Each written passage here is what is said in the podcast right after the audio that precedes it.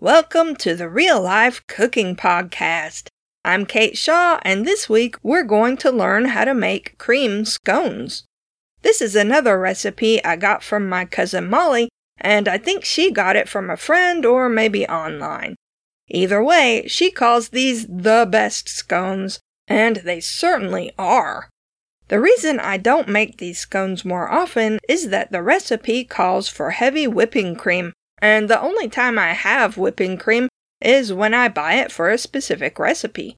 But occasionally I buy it just for making these scones.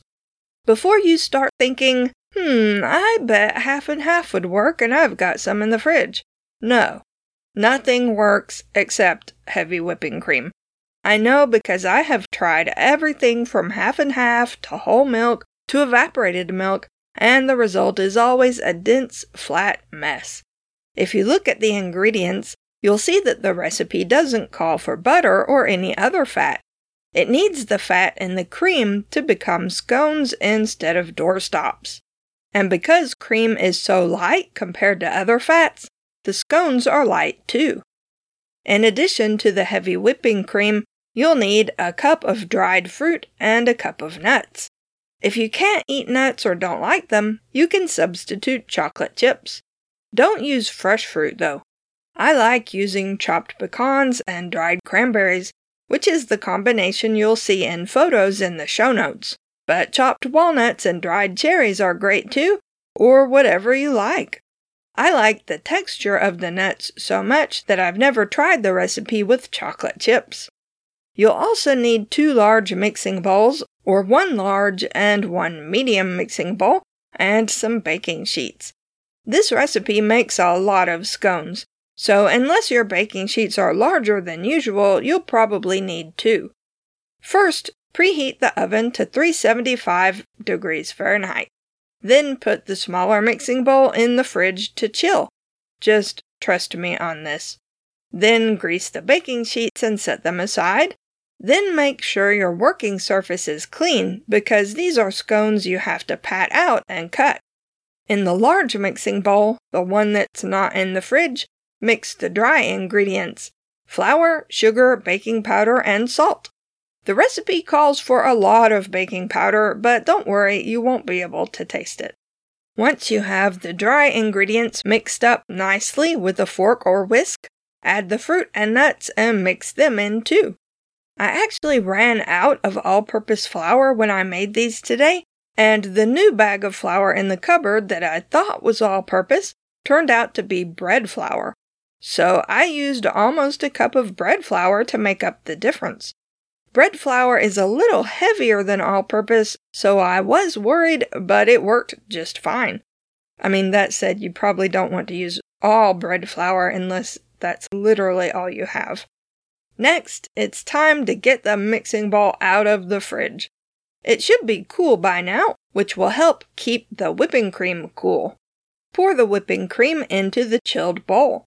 If you bought a pint of whipping cream, that's 2 cups, so you don't have to measure. Then use a whisk or a fork and beat the whipping cream briskly for about a minute. You're not trying to make whipped cream, you just want it to be nicely frothy. You're basically adding air to this, just like you would when you beat egg whites. Then pour the whipping cream into the dry ingredients, not the other way round. Fold the cream in until it's just combined. That basically just means that you're not actually beating it or mixing it energetically, just gently turning the dry ingredients over with the cream until it makes dough and there isn't any dry flour left in the bottom of the bowl. The dough will be sticky, which makes it a challenge to work with in the final step. Flour your working surface and sprinkle flour over the dough too, and make sure your hands are well floured. Then gather up all the dough into a big ball. Usually at this point I divide the ball into 2 and work with each one separately, but this time I just made it into one big ball. It doesn't matter what you do, but if you make the dough into 2 balls, your scones will be smaller. Set the ball of dough on the floured surface and use your fingers to gently flatten it and pat it down so that you have a circle of dough that's about an inch thick. I mean, you don't have to measure it or anything. You also don't need to smooth the surface of the dough, which is good because, like I said, it's sticky. And it's probably all over your hands now, no matter how well you floured them. Grab a knife and cut the dough into wedges like you were cutting a pie into pieces. You can make the pieces as wide or as skinny as you like, but they're easier to eat when they're smaller. Then put the pieces onto your greased baking sheets. Ha ha, doesn't that sound easy?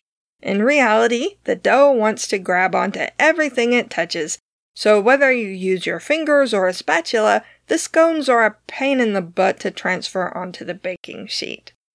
Once you have a baking sheet filled, pop it into the oven and set the timer for 18 minutes, give or take a minute depending on whether your oven tends to run cool or hot. When the timer goes off, the scones should be lightly browned. Take them out of the oven and remove them to a cooling rack if you have one. If you don't, just balance the pan on a pot or something so air can circulate under it, which helps cool it faster.